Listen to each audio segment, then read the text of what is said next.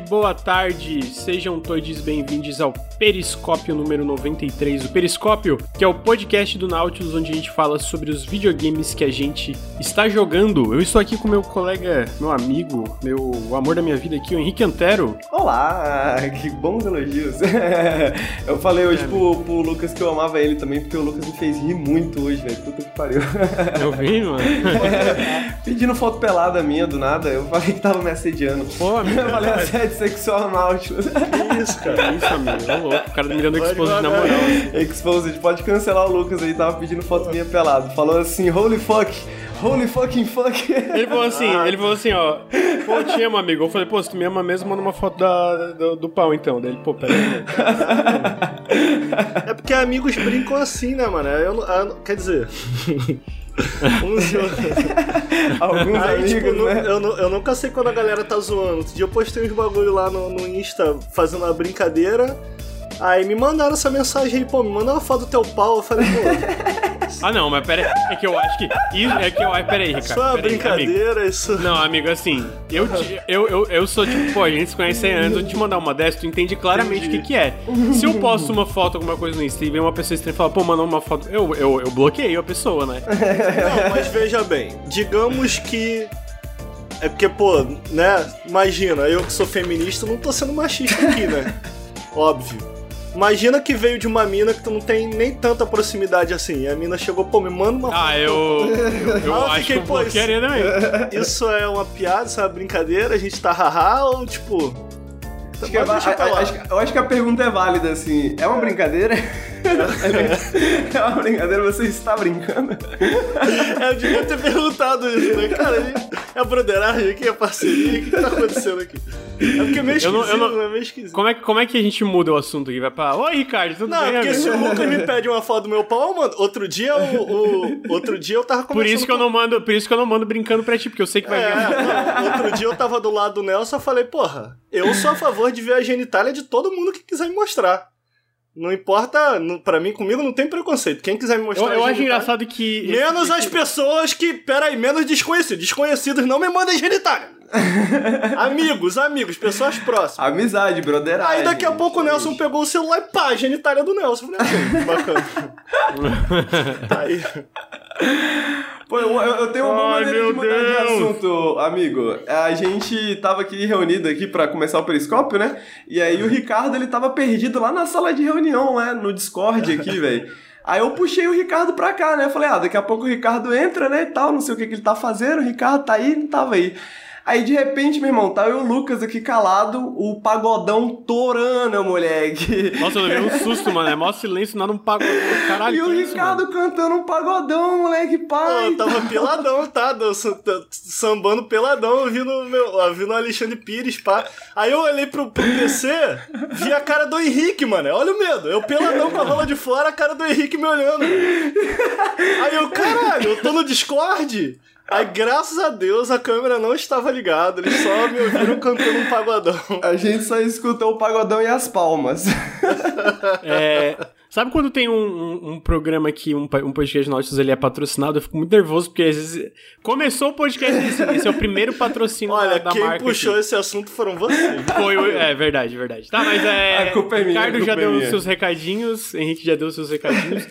eu lancei dois vídeos essa semana, então eu tô de mau humor. Assim, eu Quero pedir pros meus amigos, os ouvintes, se um dia vocês verem eu postando no Twitter, pô, lancei um vídeo, ah, vou lançar outra semana, vai lá e fala, pô, Lucas, para com essa merda aí, mano, não lança dois vídeos na mesma semana, não. Porque suga um pouco da alma. Toda vez que eu lanço dois vídeos na mesma semana, minha expectativa de vida baixa. Então. É, um dia menos, um dia menos. Um dia menos. ah, queria lembrar que o Nautilus é financiado coletivamente, então se você gosta dessas palhaçadas, considerem apoiar em apoia.se barra Nautilus ou picpay.me barra canal Nautilus. Todo o apoio faz muita diferença. É, se você está na, no, no, no, feed de podcasts, fica o meu convite para vir em twitch.tv barra Nautilus Link. A gente faz o, o Café com Videogames toda segunda-feira de manhã, o Periscópio toda sexta-feira à tarde. Ah, vale lembrar que eu, esse Periscópio sendo gravado dia 23. Segunda-feira, no dia 26, não vai ter Café com Videogames. Por quê? Porque eu não quero, eu tô com preguiça, tô cansado, então eu vou tirar uma folguinha. É, então, só já deixando aí pra quem tá ao vivo pra saber por que não vai ter café aí semana que vem. Ah, e se você está na Twitch, fica o meu convite para seguir a gente nos feeds de podcast. A gente está no SoundCloud, a gente está no Spotify, a gente tá no Google Podcasts e etc. Então sigam a gente lá, a gente sempre posta os podcasts lá depois. Também sigam a gente no Instagram, arroba, Bau, arroba arroba Nautilus Link. E sigam a gente no nosso canal secundário Nautilus TV, youtube.com.br Nautilus TV. Dito isso, agora falando também da outra parte, a gente está sendo de fato patrocinado. É, o Periscope, especificamente, está agora dois meses. Ó, entrou já aí a, a marca, né?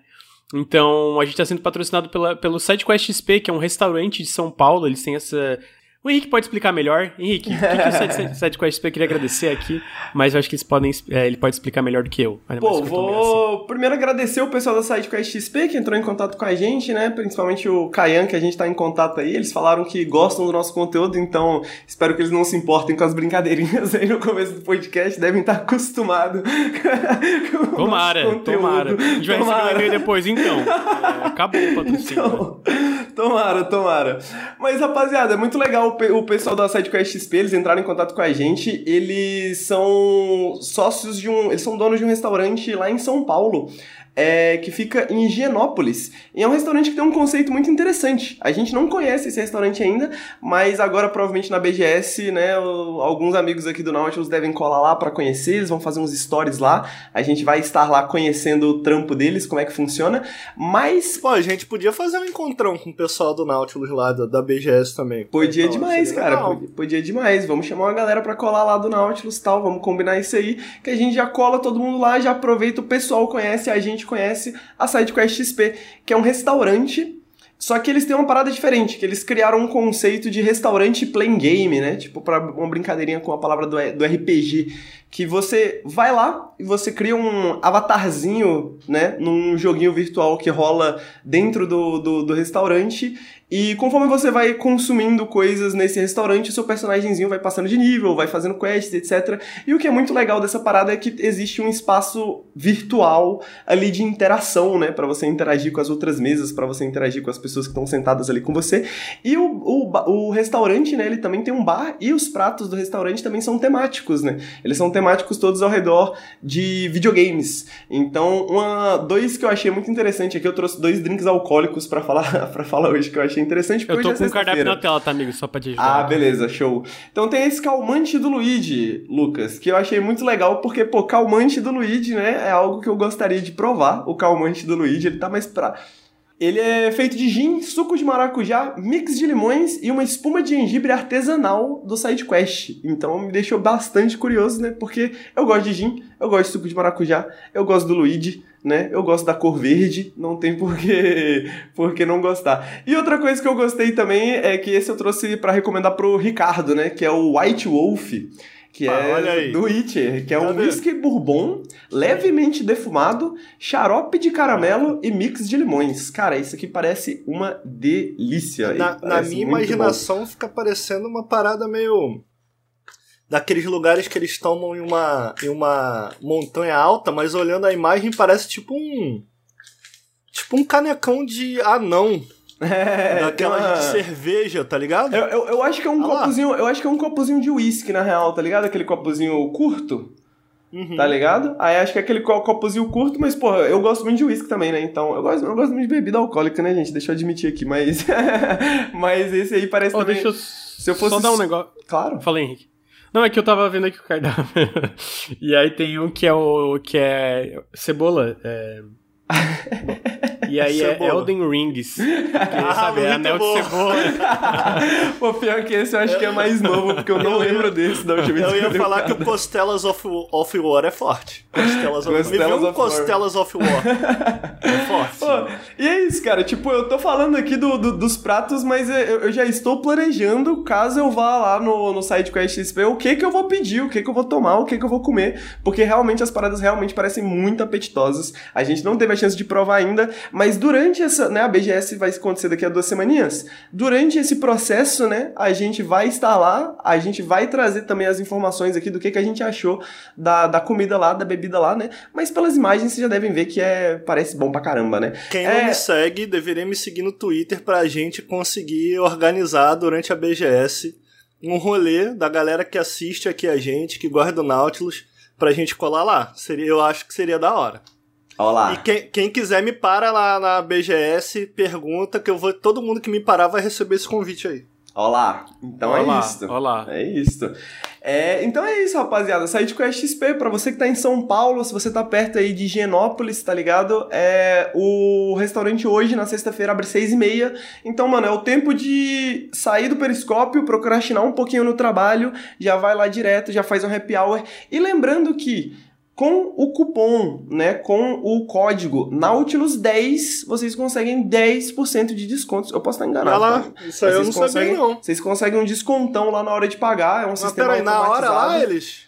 É automatizado. Na hora de É. pagar, chega lá e tem um lugar pra você inserir o cupom, aí Olha você aí. escreve lá Nautilus 10, aí ele já bate na tua conta, tá ligado? Já Rica, bate hein, na tua Rica. conta na cara. Então, tipo assim, pô, já, já entendeu? Já chega lá e fala assim, Caian, foi o Ricardo, foi o Lucas, foi o Henrique que manda- man- mandaram eu aqui, pô, já, já fala assim... Vim pelo Nautilus. Vim pelo de- Nautilus. Exatamente. Uma- Uma época a gente recomendava só videogame, hoje a gente tá recomendando restaurante. e vai ficar passando aí uma, uma, um QR Code, vai ficar aparecendo na tela, só botar o celular pra vocês ir lá. Vai pro cardápio esse link, né, Henrique? Isso, seu, seu, é, é, é isso mesmo. Esse link aí também vai pro cardápio. O link tem o link aí também no, no chat, que vai aparecer de 15, exclamação mi- site 15, XP. 15 minutos, mas também você pode mandar exclamação SideQuest XP. Pro pessoal que tá ouvindo no podcast, o link vai estar na descrição também, assim como o nosso código Nautilus Eu 10 posso- pra vocês conseguirem um desconto. Posso contar uma história rápida, bem friendly, assim? Tem tudo a ver com o nosso patrocinador aí, Claro. Lucas? Vai, amigo. Ó, não, que eu É muito engraçado porque geralmente eu sou muito. tenho muita boa vontade com, a, com as histórias do Ricardo, mas eu acho que ele tá vendo. meu, a minha expressão facial, ele tá tipo meio. Posso? Não, imagina, eu, eu tô. ia dizer que eu tô feliz, que ontem eu saí com a minha ex, né, Lucas? Saí com a minha ex, minha amiga. Uhum. Aí ela falou, Ricardo, mas que negócio é esse que, que eu, eu não bebia, né? Não bebia. Aí eu comecei a ir pra São Paulo, São Paulo me estragou um pouco, né? Que o pessoal lá de São Paulo, o pessoal de games, que o pessoal fica, ah, galera que trabalha com games, não sei o que, tudo devagar, não. Não é não, hein? Cuidado, hein? Cuidado pra não cair nessa armadilha que eu caí aí. Aí São Paulo me estragou um pouco, agora eu tô. Porra, eu, eu aprecio uma bebida, tá? Eu não só bebo como aprecio. Eu saí ontem com ela, a gente começou a beber ela. Pô, tinha lá um. Como é que é aquela bebida espumante que os caras bebem pra comemorar as coisas? Espumante? Não, não é espumante. Champanhe? champanhe, champanhe. Champanhe é Porra. espumante, cara. É espumante? Então tá bom. Champanhezinho, porra. É, é espumante, mas eu imaginei que o nome específico que ele tava procurando era É porque, champanhe. é porque é, champanhe é só o que é feito na cidade de Champagne, na França. O resto é espumante. Ah. Pô, botei muito champanhe Eu tô achando pra que é mentira do Henrique, mano. Ele acabou de. Não, pior que é, É, cara. Pior que é verdade. Pô, botei muito champanhe pra dentro, bebi pra caramba. E agora, pô, finalmente eu posso unir minhas duas personalidades: gamer e bêbado. Porque eu posso ser gamer aqui e ir lá na, na XP, comer um negocinho, um Elder Rings da hora, um não sei que off war, e tomar minha bebidinha. Então eu tô muito feliz com essa. É, é isso, cara. Foi friendly? Foi friendly? Foi bem Lucas? friendly, acho foi que so- friendly, somou amigo. o tema, né? Deu aquela, É. deu aquela personalidade, assim, de tipo Pô, assim, tá pô, maluco. Né? Você consegue imaginar o Ricardo já bebendo um seu White Wolf de noite, assim, mal iluminado, sabe? Fumando um cigarrinho. Eu, eu, eu não consigo imaginar o Ricardo, eu consigo imaginar o Dick Regis. O Dick Regis. o jornalista credenciado Dick Regis. Ah, mas é isso, gente. Então, muito obrigado a SideQuest XP, ah, que estão patrocinando aqui a gente. Eu quero ir pra lá também. Eu não vou agora pra BGS, né? Eu tô, numa- eu vou, tô me mudando de novo agora. É, agora até semana que vem na outra eu vou terceira mudança no ano, sei lá. Então eu tô cheio de coisa aí pra fazer, mas eu sei que meus amigos vão aproveitar a BGS enquanto eu vou estar aqui Trabalho. trabalhando. Eu fiquei com um pouco de pena agora, o tom de voz. Os meus amigos vão estar se divertindo. Não, pô, mas enquanto eu assim, estou é- aqui. Se eu quisesse muito. O Nelson até falou comigo, tipo, dá, se quisesse muito ir, a gente dá um jeito. Mas não, realmente não. Esse ano eu não vou na BGS. Mas eu vou. Já vou aumentar meu volume. Mas ano que vem, provavelmente, a gente vai, vai ter mais eventos de videogames aí. Eu vou estar numa situação mais tranquila pra ir, né? Aumentei um pouco, gente. Espero que o volume seja melhor. Dito isso, vamos para os videogames, então. Só lembrando última vez, exclamação Sidequ- SideQuest XP. E também vai ficar aparecendo o QR Code na tela para vocês conhecerem o cardápio, vai ficar aparecendo no chat. Primeiro jogo, Henrique Antero. Eu quero. Já, o Henrique me vendeu esse jogo muito fácil. falou assim, ó, pô, Lucas, tu gosta de Citizen Sleeper, que por enquanto é basicamente o meu jogo do ano, talvez isso mude, não mude, não sei, vamos ver. A gente sabe que jogo do ano é um sentimento muito, muito... Às vezes tu acorda pensando... Eu não sei se vocês são assim, às vezes eu acordo pensando, pô, esse jogo... Pô, esse jogo aqui é o melhor jogo da minha vida, né? Aí no outro dia eu acordo, não, talvez seja esse jogo aqui o melhor jogo da minha vida. E aí, jogo do ano também tem um pouco isso. Mais um aí que falou que Road Warden é tão bom quanto Citizen Sleeper. E para quem não jogou, eu recomendo muito Citizen Sleeper, é incrível. E eu quero que o Henrique me explique por que, que é tão bom assim e o que, que é Road Warden, afinal. É... Muito texto, hein? Muito texto. É muito texto. Um é muito texto. É muito texto. É eu vou falar texto, né? que é, tanto eu fiquei com essa questão do Citizen Sleeper na cabeça quando eu joguei Road Warden, que assim que eu terminei Road Warden, eu comecei a jogar Citizen Sleeper e eu só parei depois de terminar, tá ligado? É, para ter os dois jogos bem frescos na minha mente, assim, para eu poder degladiar os dois. Eles são jogos muito diferentes, né, como eu falei pro Lucas, mas uma das coisas que eu comentei pro Lucas é que, cara, me impressiona que dois dos melhores jogos de texto que eu já joguei na minha vida, assim, saíram esse ano, sabe? Que é Hum. o Citizen Sleeper e o Road Warden. Eu já falei em outros cafés, eu já falei em outros periscópios que eu sou muito fã de jogo de texto. Apesar de que é um gênero muito inacessível, né? Porque em inglês, né, geralmente, na maioria dos casos, e muito difícil de traduzir, muito caro pra traduzir, etc. E é um nicho, né? Não são jogos que são comercialmente muito viáveis, né? O pessoal da ficção interativa, por muito tempo, ficou meio que no campo mais do underground, digamos assim, né? A gente teve alguns nomes que se destacaram, né? A gente teve o pessoal da Inco, que fizeram 8 Days, né? Que eles vieram da ficção interativa. A gente tem o próprio Sam Barlow, que também veio da ficção interativa. Hoje tá aí com Immortality, que grande jogo também, joguei esses dias, muito bom. É... E a gente teve o Citizen Sleeper, que, apesar, apesar disso, ele toma um caminho um pouquinho diferente. Que ele veio do Garrett Damian, que ele era um jornalista, um crítico de videogames, né? E agora ele tá produzindo jogos. Mas ele já escrevia bastante também, eu gostava bastante já da produção jornalística dele, produção crítica dele também. E Citizen Sleeper, concordo com o Lucas. Não sei se é o meu jogo do ano, mas é um dos, com certeza, top 3, assim, até agora, pelo menos. Porque, pô, é muito, muito, muito bom. Uhum. Dito isso, eu fechei Road Warden faz, tipo, uma semana, duas semanas quase, e eu não consigo parar de pensar nesse jogo, tá ligado? Eu não consigo parar de pensar nesse jogo de... Ah! Pra começar, Road Warden, ele foi criado por um cara só, ele é um polonês, e... ah, ele não, eu não conheço nenhum outro jogo dele, eu não conheço se ele tem algum histórico com jogos de ficção interativa, alguma coisa assim. Até onde eu sei, esse é o primeiro jogo dele. E, cara, é muito impressionante. É um jogo de multitexto, é um jogo que tem muito texto, até mais do que o Citizen Sleeper, por exemplo, e eu vou explicar mais ou menos por quê. O Citizen Sleeper, ele, tem um, ele, ele é muito focado nos personagens, ele é muito focado nos diálogos, né? A apresentação dele demonstra bastante isso também. O Road Warden, ele é mais uma aventura de RPG, digamos assim. Então, tipo assim, ele tem esse foco. Você tem personagens que você conhece, mas, por exemplo, esses personagens não têm não tem ilustrações bonitaças como Citizen Sleeper tem. E o jogo passa bastante tempo na descrição do mundo, na descrição do mundo, na história desse mundo, no lore desse mundo.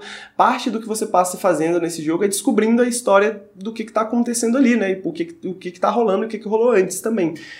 É, então ele tem mais texto até, ele é até mais maçante, digamos assim, na hora de ler, né, de quantidade de texto, porque ele tem paredonas de texto, assim, absurdas, sabe?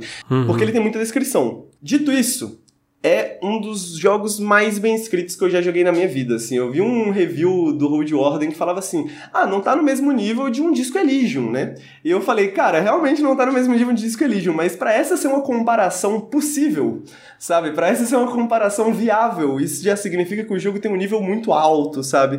É porque realmente é um jogo extremamente bem escrito, né? E o que, que é a parada dele? Qual que é a história? Como que ela começa? Você é esse Road Warden, né? Que é essa figura que ele é meio meio strange-like, assim, sacou? Tipo, você é esse, é esse entregador que é também um mensageiro dos correios, você sabe lutar um pouco, mas você geralmente anda sozinho.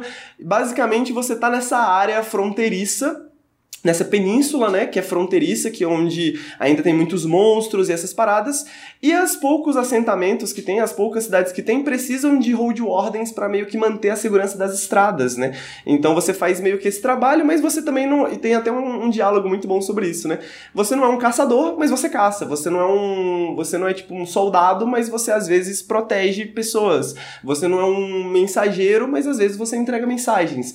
Ele é um faz tudo. Você é um faz tudo, basicamente basicamente, né? Esse que é o, a, a, a posição do Hold Ordem. E você foi enviado para essa península. Essa península que, que é, é um lugar meio fronteiriço, como eu falei, né? Meio frontier, meio tipo, tipo Velho Oeste, assim, sacou? Que tipo, tem cidades começando, mas a galera ainda tá meio que sabe, tentando descobrir, tem muitos monstros ainda, tem muitos perigos, não chegou lá a cidade mesmo, assim. E basicamente você é um agente da gentrificação tá ligado? Porque apesar de ser um hold ordem, você tem essa missão secreta, entre aspas, que é descrita logo no começo, que você na verdade foi enviado para cá pela guilda de mercadores, pela guilda mercantil, porque eles querem expandir a influência deles e eles querem fazer contratos com as cidades que tem ali, ali e você é essa, esse agente deles. E, mano, o jogo é bem claro sobre isso. Não é tipo uma leitura minha, sacou? O jogo é bem claro sobre você é um agente da gentrificação. Você é um agente do, digamos assim, do imperialismo ali, tentando dominar aquele lugar, aquela natureza, às vezes fazendo acordos que não são necessariamente os melhores para aquelas pessoas ali, mas que vão agradar os seus empregadores e por aí vai. E e aí vem a grande sacada do Hold Warden, que para mim é o que amarra o jogo inteiro.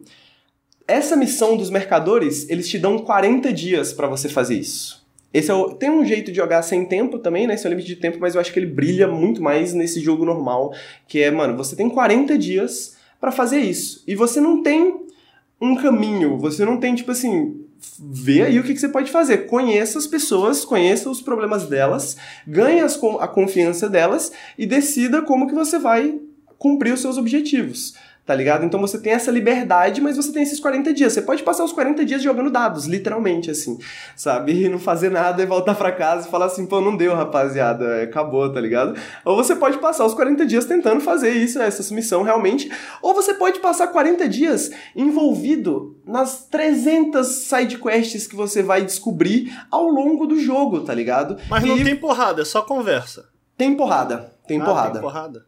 Tem porrada. É, inclusive. Mas assim, imagina que não é uma porrada em tempo real, né? Uma porrada é, é uma porrada conversa. de texto, né? Uma porrada ah! de conversa. então, tipo assim, tem um jogo. Amigo, é claramente um jogo meio. Te ataco. Aí o cara. É, é basicamente isso, né? Tipo, tem os, os monstros aparecem, né? Eles estão aqui na sua frente, pá e tal. Aí você tem algumas opções. Você pode jogar uma pedra, você pode para assustar, você pode fazer uma pose para tentar assustar, você pode usar algum item, alguma magia, você pode usar, sabe? Só que é meio que contextual. Então, às vezes, você tem um item que vai servir só para aquele caso específico, digamos assim, sacou? Uhum. Só para aquela situação específica, às vezes. Mas é mais ou menos nesse sentido, assim, que ele tem esse combate. Tanto que você pode escolher no começo três opções, né, de, de classe. Você pode ser um mago, que você mexe com essa parada da magia e tal, e tem um, um gasto energético, pá. Você pode ser um guerreiro, basicamente, ou você pode ser um scholar, que foi o que eu fui, né? Que ele é mais um explorador, assim, e tal, que é bem interessante para conhecer mais o mundo do jogo, porque muitas vezes você resolve situações, você resolve problemas com conhecimento com lore, né? Tipo assim, você conversou com alguém, aquela pessoa te falou uma parada e aí você lembra daquilo e você vai lá e você fala aquilo pra pessoa e você resolve o problema, tá ligado? Então, ele, mano, tem essa liberdade muito grande e esses 40 dias que é um relógio fantástico, sacou? Porque você vai andar e você vai conhecer pessoas e você vai a, a, a, é, ter side quests para fazer e no final das contas você não vai ter tempo de fazer tudo sabe? Você não vai ter tempo de fazer tudo, não tem como fazer tudo. Meio que uma outra quest principal que se apresenta é do Asterios, né? Se eu não me engano é esse o nome dele. Que é o Hold Warden anterior a você, que ele desapareceu misteriosamente, ninguém sabe o que aconteceu com ele, e você pode tentar descobrir o que aconteceu com ele, né? E essa é uma missão que leva você para todos os lugares do mapa, e você anda por todos os lugares, conversa com todo mundo, para você tentar, tentar descobrir o que aconteceu com Asterios. Eu, particularmente, consegui descobrir boa parte do que aconteceu com ele no, no, no final dos meus 40 dias, mas eu não consegui descobrir tudo. Uh, eu não consegui completar a minha missão, a Guilda dos Mercadores me achou um panacão, porque, tipo assim, eu precisava fazer acordo com pessoas com quem eu não concordava politicamente, tá ligado? E ao invés de fazer acordo com essas pessoas, eu, tipo, ajudei a depor elas, tá ligado? Eu ajudei, tipo, sei lá, eu ajudei pessoas que eu não devia ter ajudado, que são pessoas que. Porque eu, eu, eu queria ser bonzinho, né, cara? Eu queria fazer, mano, como que eu posso. E esse é um pouco que o jogo coloca. eu não consigo, você. mano, eu não consigo. Não. Você, é, eu não consigo tava falando desse negócio puta, dessas cara. decisões, eu quero eu quero pegar todas as conquistas do Citizen Sleeper. Eu fiz Praticamente tudo, tô zerando de novo. Aí tem uma conquista que é um final que tu tem que meio que. De certa forma, abandonar umas pessoas. Eu fico, não, não dá, não dá. Aham, aham, eu sei do que você tá falando. Isso, caralho, cara, Pô, pra quê, mano? E cara, isso. E você tocou num ponto, velho, que é um ponto que eu ia chegar, que é um ponto pra mim essencial do Hold Warden, assim. Que. Você tem esses 40 dias, mano, eu tentei fazer o meu melhor, tá ligado? Tipo assim, eu tentei fazer o meu melhor, eu me sacrifiquei pra ajudar as pessoas e fazer tudo que eu podia. Mas, mano, você tá sempre sacrificando alguma coisa. Você nunca consegue fazer tudo. Ou você ajuda as pessoas, ou você alcança o seu objetivo pessoal. Ou você alcança o seu objetivo pessoal, ou você alcança o objetivo da guilda dos mercadores. Ou você alcança o objetivo das, da guilda dos mercadores e você não ajuda ninguém, nem você mesmo, tá ligado? Então, tipo assim, é um jogo feito de escolhas e renúncias o tempo inteiro, sabe? Escolhas e renúncias o tempo inteiro. E eu sinto que por muitos jogos de RPG, muito tradicionalmente assim, a gente tem essa tendência a pegar um pouco pro. Cara, eu quero fazer tudo, tá ligado? Eu quero pegar Uhum. aquele conteúdo, eu quero ver aquelas paradas, assim. E eu sinto que o Road Warden é um dos poucos jogos que, pra mim, conseguem viver no mistério, sabe? Tipo assim, mano, eu terminei jo- o jogo, eu não consegui descobrir metade das coisas que estavam acontecendo, tá ligado? Tipo, ficou muitas pontas soltas. E isso não é frustrante, sabe? Tipo, pra mim essa é a grande surpresa do bagulho, porque, tipo assim. Cara, não dá. É, é meio que essa a ideia do jogo, sabe? Tipo, não dá tempo de fazer tudo, velho. Você não é um super-herói, sacou? Você não consegue salvar o mundo, saca? Você é só uma pessoa, velho. Você é só uma pessoa que você consegue fazer certas coisas e não dá pra fazer tudo, pô. Você pode. Você, tipo, passou cinco dias tentando ajudar a filha do pescador, tá ligado? Pra ver se ela não morria, sacou? Tipo, esses cinco dias, não, sacou? Beleza, mas, então você, tipo, mano, é, é sa- salvar essa vida vale a pena o meu objetivo, que vale a pena a, a, a vida de outras pessoas, porque outras pessoas também têm problemas e você tá preocupado com os problemas de todo mundo, tá ligado? Então, tipo, tem uma um, um vilarejo que, pô, o maluco virou um necromante sinistro, tá ligado? Porque, tipo, eles são muito pobres e eles começaram a usar a necromancia pra levantar trabalhadores pra trabalhar no campo. E foi só assim que eles Caralho. conseguiram sobreviver, tá ligado? Então Aham. tem um. Aí é legal que é um twist, tipo, do conceito da, da ne- ne- necromancia que tu vê geralmente em jogos, ou, ou em qualquer mídia, é, é a interpretação, é tipo, ah, é um vilão, né? Porque tá Uhum. usando os mortos. E aí, nesse caso, é tipo, cara, a gente precisa, a gente precisa de dinheiro, a gente precisa de, Exatamente. a gente precisa de mão de obra pra esse vilarejo sobreviver. Vamos usar essa porra, porque é a nossa única opção, tá ligado? porra, é- Exatamente, é, cara. é legal. E aí é você conversa caralho. com uma pessoa e a pessoa fala assim, mano, esses caras têm que morrer, pô, eles estão mexendo com os bagulho que ele não devia. Aí tem outras pessoas que falam, não, pô, os caras são do bem, pô, os caras tão, tá ligado? E aí, tipo assim, mas nenhum dos dois resolve a parada, então tu tem que pesquisar e tu tem que andar por aí, tu tem que, mano, tu tem que realmente pensar, quem das pessoas que eu conheço poderia ter alguma informação sobre isso, tá ligado? Quem das pessoas que eu conheço poderia me ajudar nesse caso aqui? E aí que eu acho que, que duas coisas que eu acho que é muito interessante desse caso. Um, essa questão da, da- justamente que o Lucas falou, sabe, de como eles subvertem essa ideia da necromancia, porque, mano, tudo é muito pensado no ponto de vista econômico, tá ligado? Tipo assim, o mundo, tipo, ele tem razões econômicas pra O Partido serem... Novo iria ajudar a, iria amar a necromancia. Papo reto. É E- verdade. mas é justamente essa parada, sacou? Tipo, mano, tudo é muito interessante, tá ligado? É um mundo de fantasia que é muito fresco, sacou? Tipo, mano, é o mundo de fantasia mais fresco que eu já joguei em anos.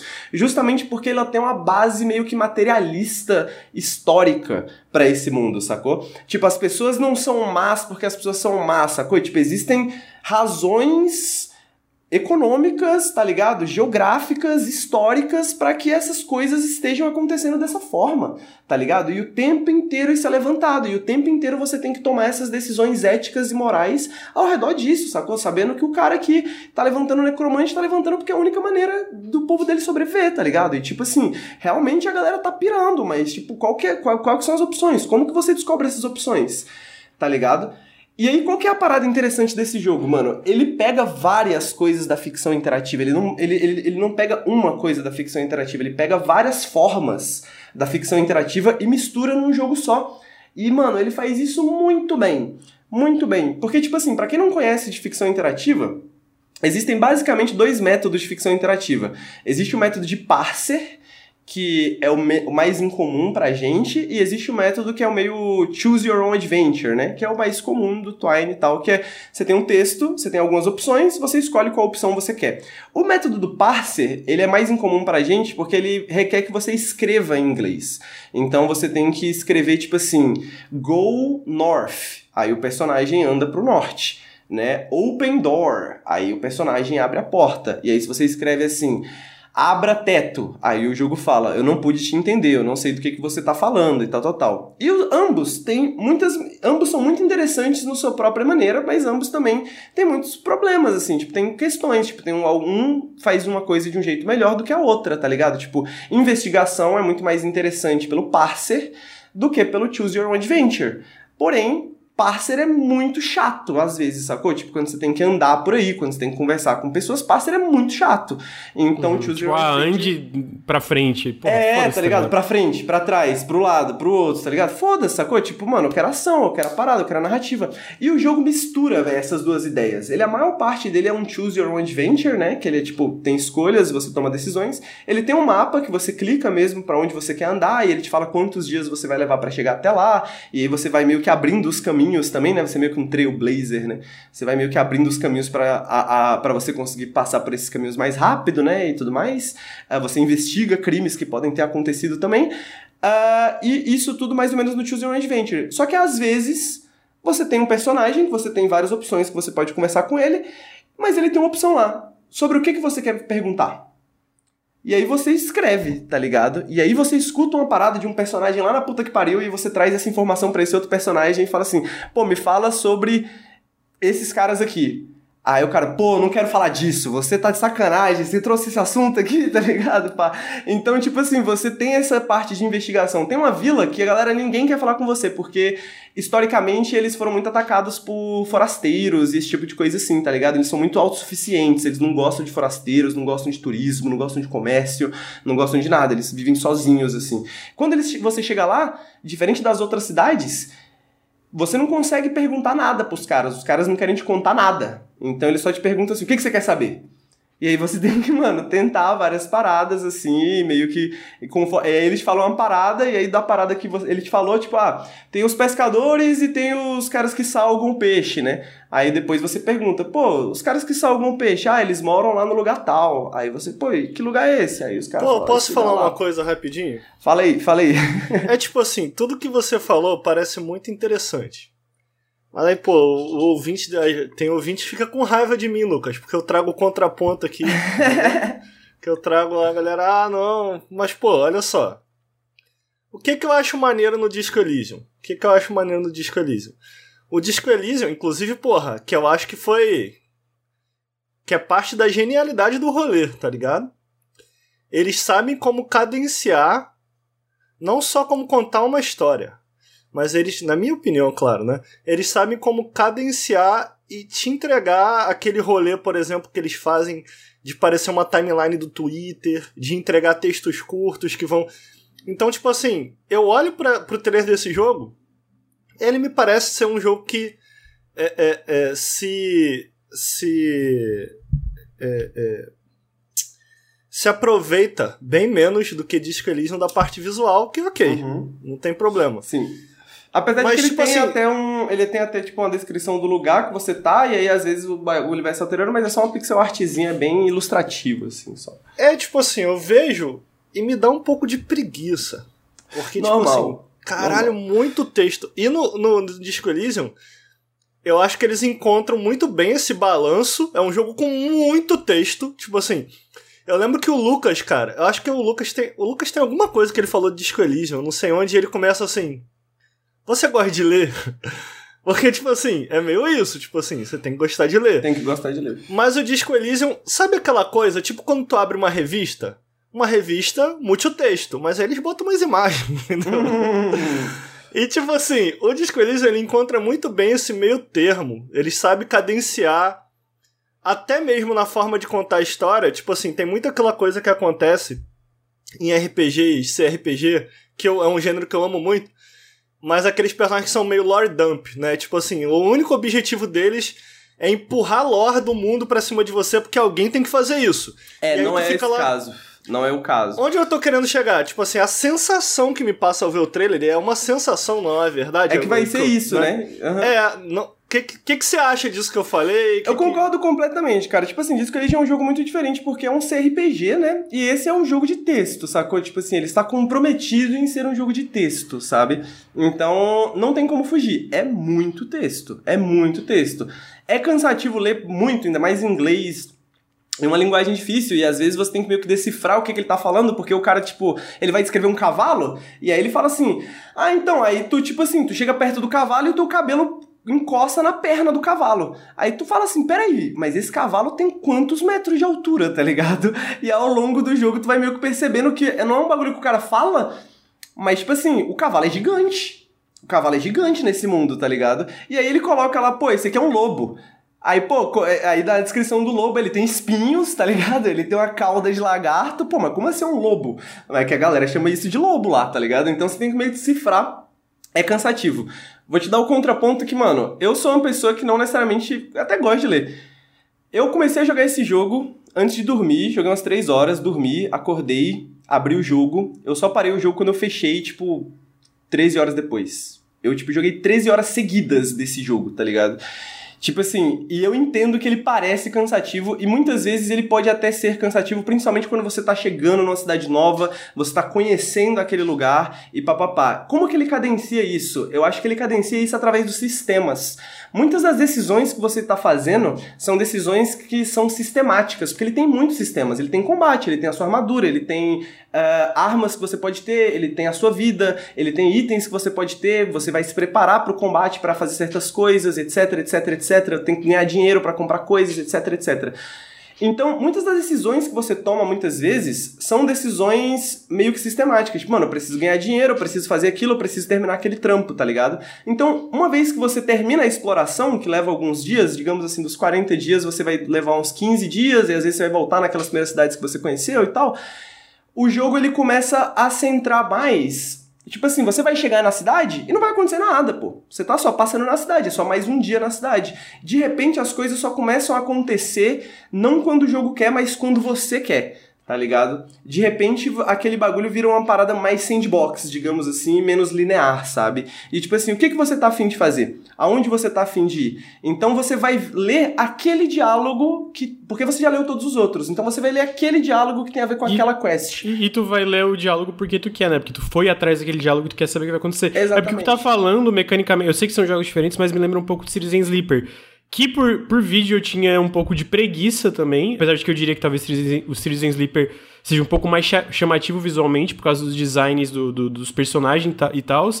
Mas quando tu joga, tem isso, tipo, tem momentos que tem muito texto, mas geralmente os momentos que tem muito texto é porque tu quer ler aquilo ali, tá ligado? Tipo, ah, é uma conversa com o personagem porque tu tá interessado no que, que esse personagem tem para dizer, né? E, tipo, e, e, como é um jogo que também gira em torno de sistemas, o Citizen Sleeper, eu tô usando como é, base de comparação porque eu tô sentindo certas similaridades, geralmente quando vem esse multitexto é porque tu foi atrás, então tu tá muito é, interessado em ler. Então, exatamente. tipo, esse, é, é esse tipo de coisa que acontece com cadenciamento, né? Não é simplesmente texto, texto, texto, texto, só texto. É tipo tem os sistemas e tu pensa, cara, eu quero atingir esse meu objetivo porque eu quero saber essa parte da, da, da lore, da narrativa, eu quero que... Então, quando vem a, o, o multitexto, tu, tu devora o multitexto, entendeu? Exatamente. Apesar de que eu, eu sinto que o Citizen Sleeper, ele é muito, ele é muito mais preciso, assim... É, ele é bem no, condensado, no, assim, no, né? É, no cadenciamento dele, assim, saca, ao longo do jogo, tipo, como ele vai te apresentando as paradas. Eu sinto que esse jogo, ele é um pouco menos cadenciado, até... É, ele não consegue ser tão bem construído no cadenciamento porque ele é mais aberto, né?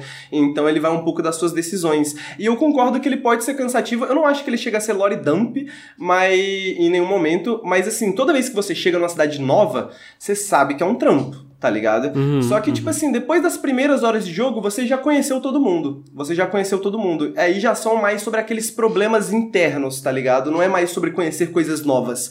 É sobre se aprofundar nas coisas que você já conhece. E aí você escolhe muito bem, pô, lá onde que eu vou, o que que eu vou fazer. E aí tem talvez aquela área ainda que você não explorou, porque aquela área é muito difícil. E aí você, pô, como que eu vou me preparar? Com quem que eu vou conversar? E aí você vai descobrindo side quests. E aí essa curiosidade que vai te movendo pelo jogo, tá ligado? Que é uma curiosidade quase sistêmica também, né? De você ver, mano, como que eu consigo uma arma melhor? Como que eu consigo uma parada melhor? Como que eu consigo resolver esse problema? O que, que eu vou ganhar quando eu terminar essa investigação, tá ligado?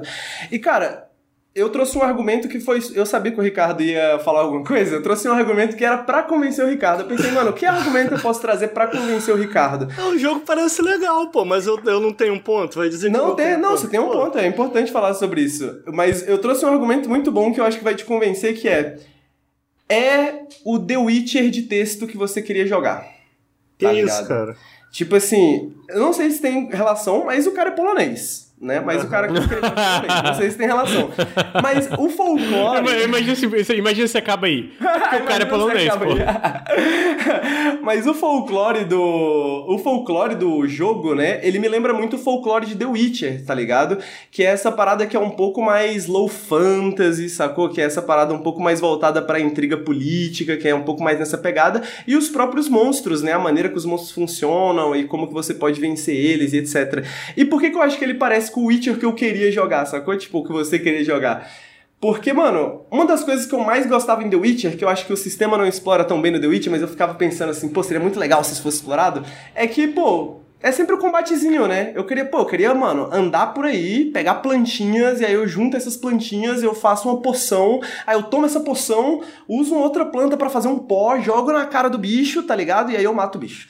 Tá ligado? Tipo assim, e como que eu descobri que o bicho morre com isso? Porque eu conversei com aquele cara lá e ele me Entendi, contou que é esse legal, bicho é tem da essa fraqueza, tá ligado? E esse jogo é isso, tá ligado? Todos os problemas, cara, todos os problemas têm múltiplas maneiras de resolução.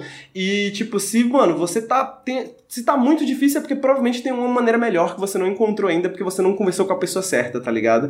Então, tipo, a qualquer momento você pode chegar nos caçadores, se eles gostarem de você, né? Eles pagam. eh, Se paga menos, mas você pode pedir por informação de um monstro que tá te, atrapalhando a tua vida. Aí ele te fala, pô, esses monstros são fracos contra isso, isso e aquilo. Aí tu fala, hum, onde que eu consigo isso, isso e aquilo, né? E aí tu vai lá atrás disso, isso e aquilo, tá ligado? Então, essa que é a parada dele que eu acho, mano, muito foda. Que eu acho que. e e por isso que eu acho que ele se compromete tanto com o jogo de texto. E ele faz o que um- apenas um jogo de texto consegue fazer dentro de um jogo de RPG digital. Que é, mano, oferecer essas múltiplas alternativas e oferecer esse mistério, tá ligado? Oferecer esse mistério de tipo, mano, algumas coisas vão ficar por aí, algumas coisas podem acontecer, algumas coisas não vão acontecer, vai da sua experiência, vai do que, que você quer fazer. Que outros é que, né, no RPG digital a gente não tem tanto isso, né? E por isso que eu acho que funciona também ser um jogo de texto e que eu imploro para todas as pessoas que estiverem me ouvindo joguem Road Ordem, porque eu quero ouvir o relato de vocês. Eu quero saber o que, que outras pessoas fizeram, porque, mano, tem muita coisa que eu não vi. Eu não vou ter tempo de jogar esse jogo muito mais vezes, Você tá zerou? ligado? Você zerou? Eu zerei, eu zerei. Só que, Quantas mano, horas? 16. É longo. 16 hein? horas. É bem longuinho até, cara. É bem longuinho longo. até. Então, tipo, ele é meio que 16 feito... horas dá pra ler um livro do George Martin? Um- Acho que dá, hein, cara. Acho que dá, né? Pior 16 que acho que dá, mano. São muitas palavras. E tipo assim, se você for parar pra pensar que todo esse texto que eu vi, né, ainda tem mais texto ainda que eu não tive acesso, porque eu não tinha interesse, porque eu não queria falar com aquela pessoa, tá ligado? Essas coisas assim. Então, tipo, dá até pra estender mais. Mas como ele tem esse ciclo de 40 dias, eu acho que ele fecha isso muito bem também, né? Tipo, mano, eu terminei, tenho dúvidas, quero saber o que, que outras pessoas vão fazer, quero saber o que, que outras pessoas descobriram e juntar com as coisas que eu descobri pra, mano, tentar entender mais desse mundo, tá ligado? Porque, mano, eu tô há duas semanas pensando nesse jogo sem parar. Esse jogo é muito bom. E acho que assim termina a minha parte da Road Ordem hoje. Então, é, queria dizer que me vendeu. Me vendeu o jogo. Quero muito Parece Road bom. Ordem. pa- Vou admitir que a princípio eu pensei, lá vem o Henrique, mas. mas Mas é, depois pô, que eu ouvi o eu- relato eu- do meu amigo, eu- pô. Eu acho que esse tipo de jogo é um pouco difícil tu vender pra pessoa começar. Aí quando ele é bom, tu começa e aí meio que o jogo te pega. Porque pra mim foi o caso do Citizen Sleeper, que tipo assim, eu olhava, pô, preguiça, né? Mas eu vou estar tá no Game Pass e te dar uma testada porque eu tava interessado na, na temática e no. E tematicamente eu tinha achado ele interessante. Aí quando eu comecei, pô, o jogo me prendeu e eu fui até zerar, tá ligado? eu acho que Lucas, é que. essa barreira inicial é difícil. É que eu não sei se você sabe, eu não sei se meu amigo Henrique sabe aí, eu não sei se os ouvintes, o pessoal que tá conectado aí à internet assistindo a gente ao vivo, não sei se o pessoal tem essa noção aí, mas eu sou artista, né? Artista. Aí, aí tá, acabou. É, vamos aí. Aí o próximo jogo que eu trouxe aqui pra vocês, eu ia trazer Return to Monkey Island, mas assim, eu pensei, eu quero perder meu tempo tentando convencer o Ricardo de alguma coisa? Eu sou obrigado a isso? Eu sou pago pra isso? Não. Eu não sou. Então eu não trouxe Return to Monkey Island, fica pra outro podcast onde o Ricardo não esteja presente. É, mas eu trouxe um aqui que é o Shovel Knight Dig, que eu consegui zerar uma vez, é, curiosamente ontem à noite. Então, eu de fato zerei. No, no, vídeo que eu lancei hoje eu falo que eu não zerei. Eu posso que não fazer é mentira. um comentário, não, rápido, sobre isso aí, essa informação que você trouxe? Qual, qual informação, amigo? Que eu não zerei Essa do, essa do, do Moken Island aí? Não, não precisa fazer nenhum comentário não, só tava informando a audiência. Tá bom. É... Shovel Knight Dig, então, eu não. eu- no, no- no vídeo que eu lancei, eu falo que eu não tinha zerado, que não é mentira, quando eu escrevi, eu de fato não tinha zerado. E aí eu fui tentar uma última runzinha e, porra, criei a build imortal e de- matei todo mundo e zerei o jogo. Então. A Shovel Knight Dig. O Ricardo tá, tá com uma cara um pouco triste, tá tudo bem, amigo? Queria comentar muito, fazer muito Não, tá comentário. maluco, eu tô lendo o chat. Fazia muita Ah. questão, né? É muita questão, amigo. É. O Lucas, ele tem uma preocupação, né, com essas coisas, tipo assim... Ele, o Lucas faz muito essa pergunta pra mim. Tá tudo bem, amigo? Você tá chateado? Eu, sou, eu, eu me preocupo com meus amigos, pô. É, mas Shovel Knight Dig. Shovel Knight Dig, pra quem não conhece, Shovel Knight ele é um jogo é, desenvolvido pela Yacht Club Games, o original, né? Ele é dividido por estágios. é, é, estruturalmente lembra um pouquinho Mega Man, onde cada estágio no final tem um boss que é tipo, sei lá. Ô, o- Lucas. no- Fala aí, amigo. Eu, eu queria, eu acho que de repente eu tenho uma dúvida que eu, eu- a gente, pra direcionar de repente o que você quer falar do jogo, não sei. Pergunta, amigo. Porque, tipo assim, esse não tem nada a ver com o outro, sendo que o outro fez muito sucesso. Por que, que eles decidiram sair do formato antigo e foram pra esse formato roguelike de, de tu ficar cavando? O outro nem tinha essa mecânica de cavar, tinha? Tinha, tinha, tinha. Não, não, não funciona da mesma forma, mas a mecânica de cavar, sim. tu- inclusive, tem várias é, funcionalidades da pá nesse e no outro que são idênticas.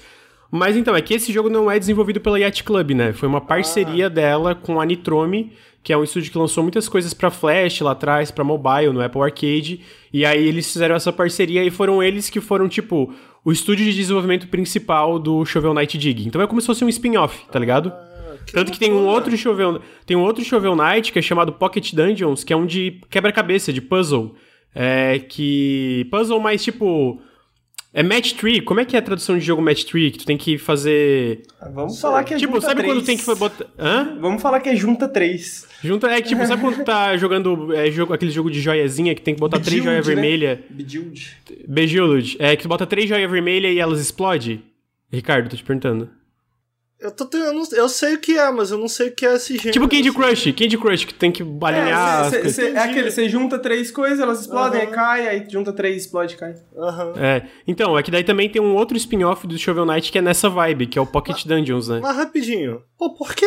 Tipo, fez tanto sucesso assim que todo mundo quer fazer jogo em cima pros caras? Será que eles não cobram nada e falam quem quiser fazer faz? Não, é, eles, tipo, eles bancam o desenvolvimento e eles. Porque eles gostam de experimentar e fazer spin-off e fazer coisa nova. Tanto que o novo jogo da Yacht Club mesmo, eles estão fazendo dois jogos novos da Yacht Club Games. Um é um jogo chamado Mina the Hollower, que é uma nova IP, onde é um jogo que tu controla uma ratinha e é tipo os Zeldas de GBA, GBA e GBC, tá ligado? Aham. E aí eles também estão fazendo outro jogo que talvez seja um Shovel Knight, mas é 3D. Então esse não foi anunciado ainda, né? Eles só gostam de tentar coisas novas mesmo. E aí no caso do Shovel Knight Dig especificamente, ele não é desenvolvido pela Yacht Club. Ele é desenvolvido pela Nitrome e aí saiu agora para PC, Switch e Apple Arcade. Então é esse spin-off de Shovel Knight, onde ele é um roguelike, basicamente. Ele é um roguelike. Então é basicamente um Shovel Knight dentro do- da estrutura de um roguelike.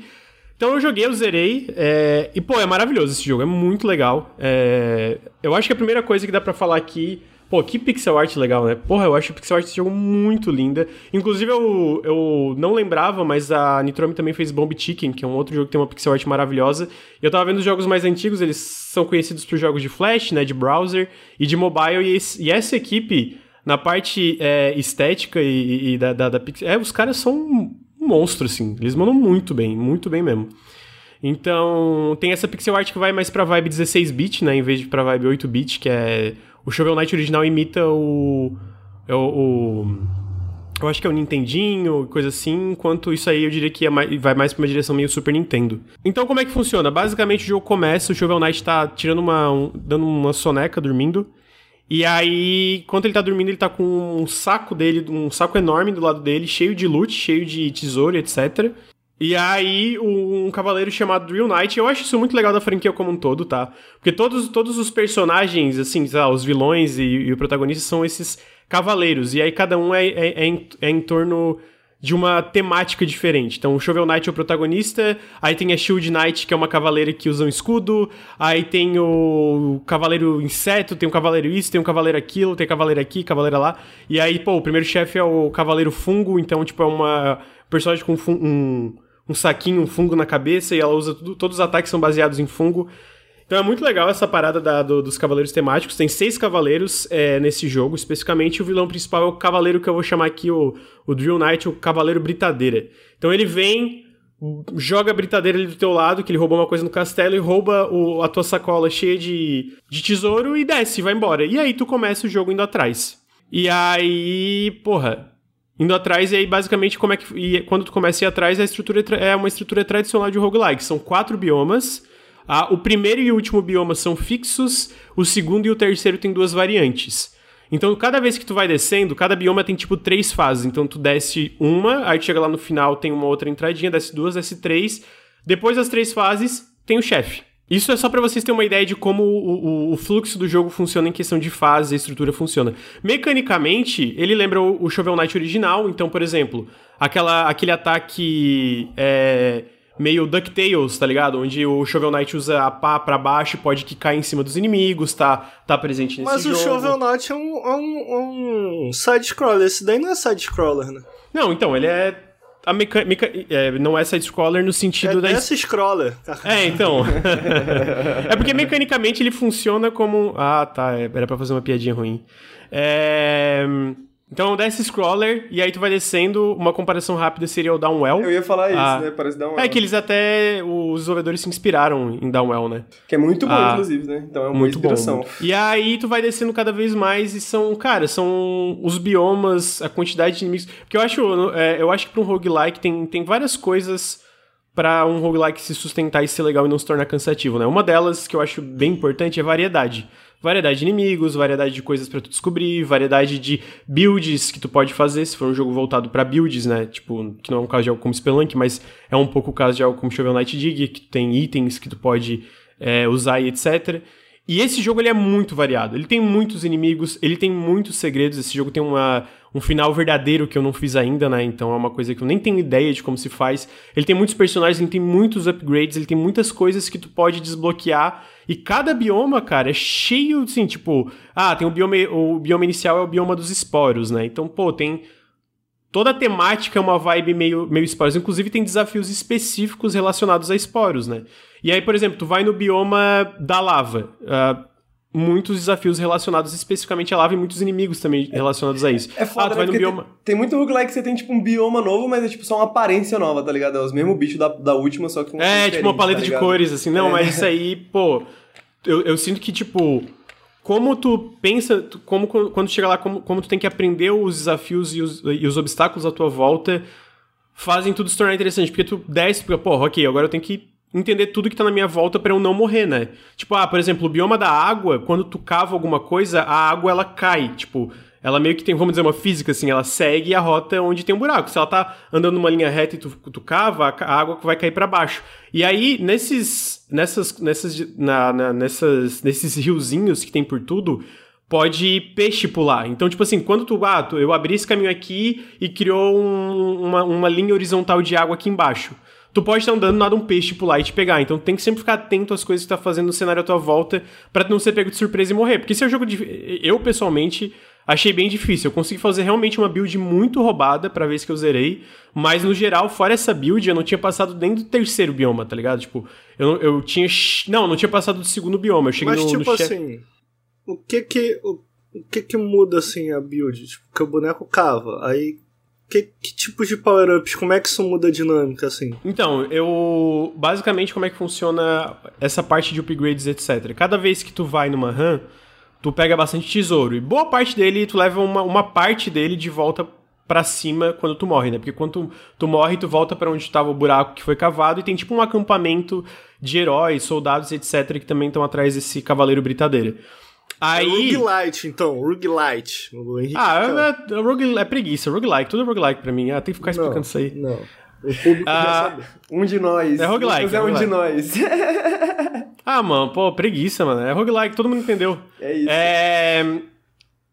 E aí, como é que acontece? Quando tu volta lá pro começo, tem três lojinhas ali, pelo menos as que eu vi, que eu descobri até agora zerando. Um, um, um é o ferreiro, que tu tem que salvar ele numa das tuas runs, que ele pode... Ele vende várias armaduras, cada armadura com é, coisas específicas. Então, por exemplo, a que eu tava usando quando eu zerei era uma armadura vermelha, que diminuía o dano que tu tomava, mas também diminuía a quantidade de tesouro que tu pegava em cada run. É, aí tem o Chester. O Chester é basicamente um personagem que tá desde o primeiro Shovel Knight, ele sempre tá presente, né? ah, na, na, na franquia.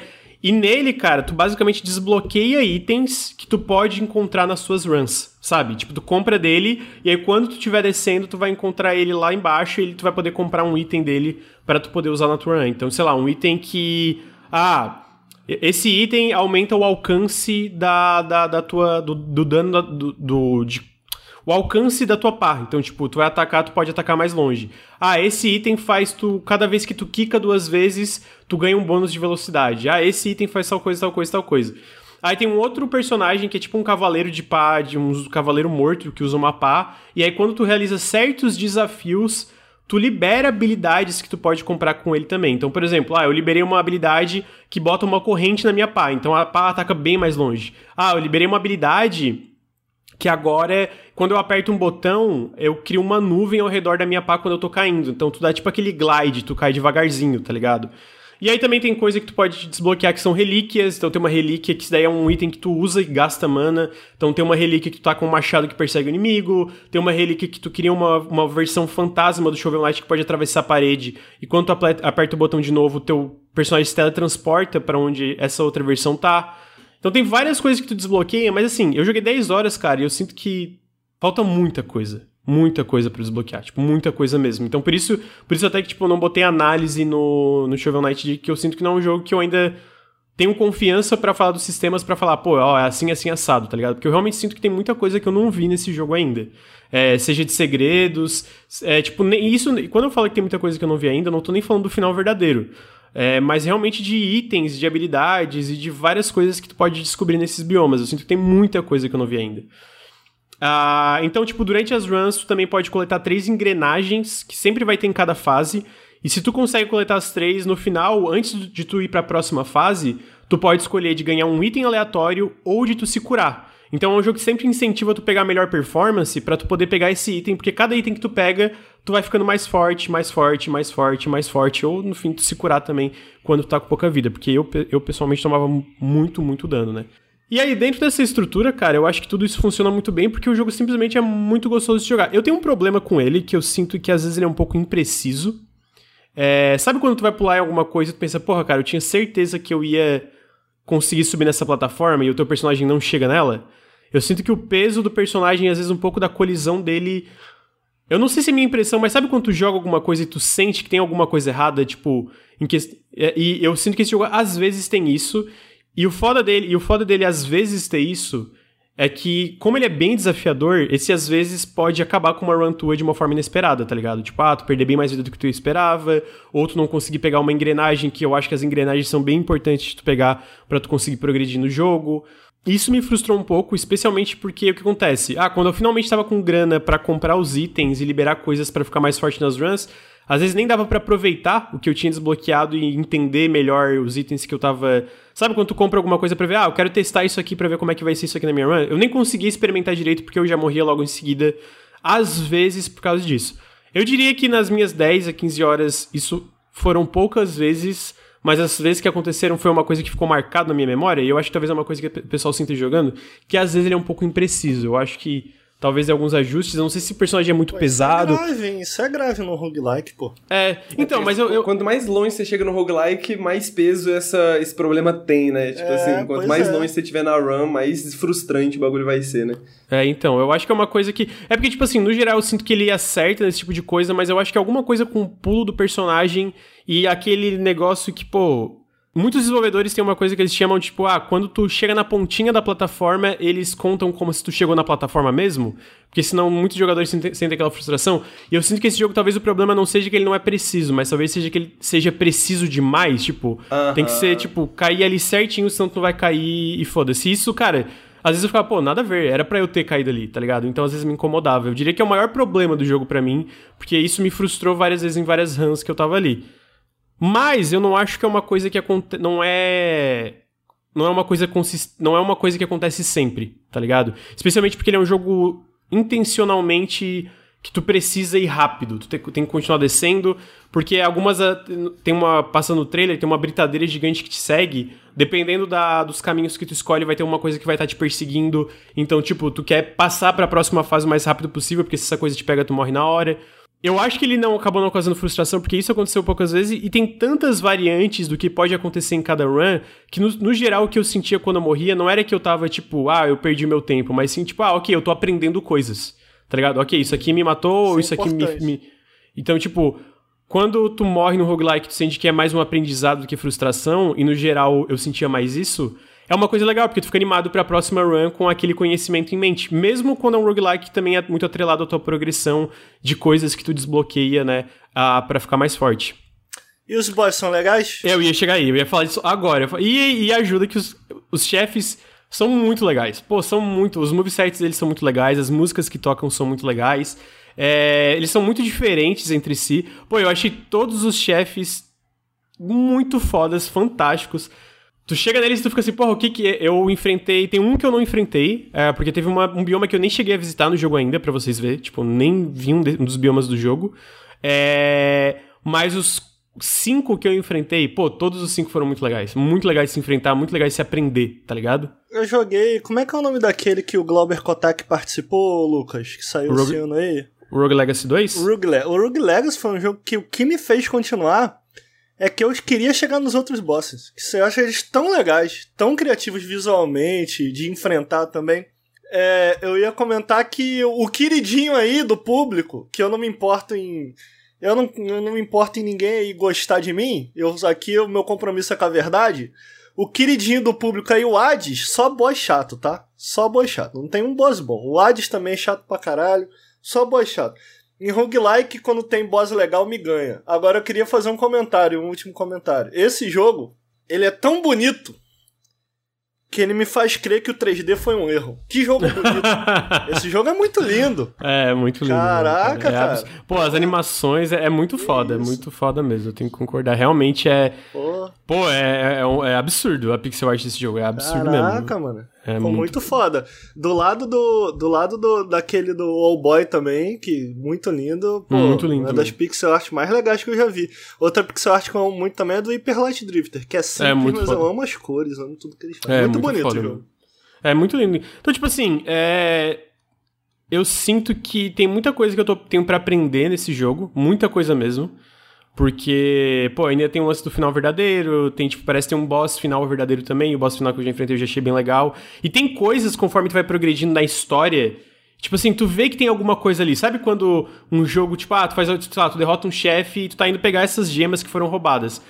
Cara, não é só as gemas, tem alguma coisa a mais ali, tá ligado? Tem co... Claramente tem muita coisa a mais por trás desse, desse, dessas gemas que o, o cavaleiro lá roubou.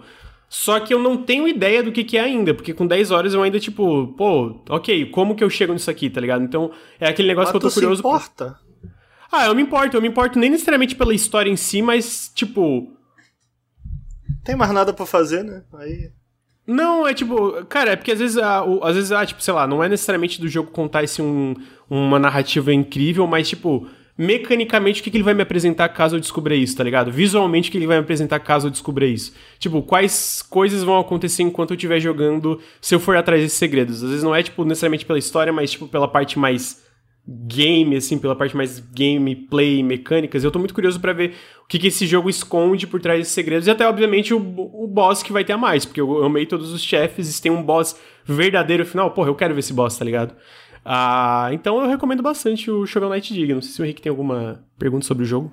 Pô, eu fiquei muito interessado, cara. Eu não. Eu, eu, o pessoal tá falando das campanhas do Shovel Knight e, tipo, eu só joguei a primeira campanha do, do Shovel Knight, né?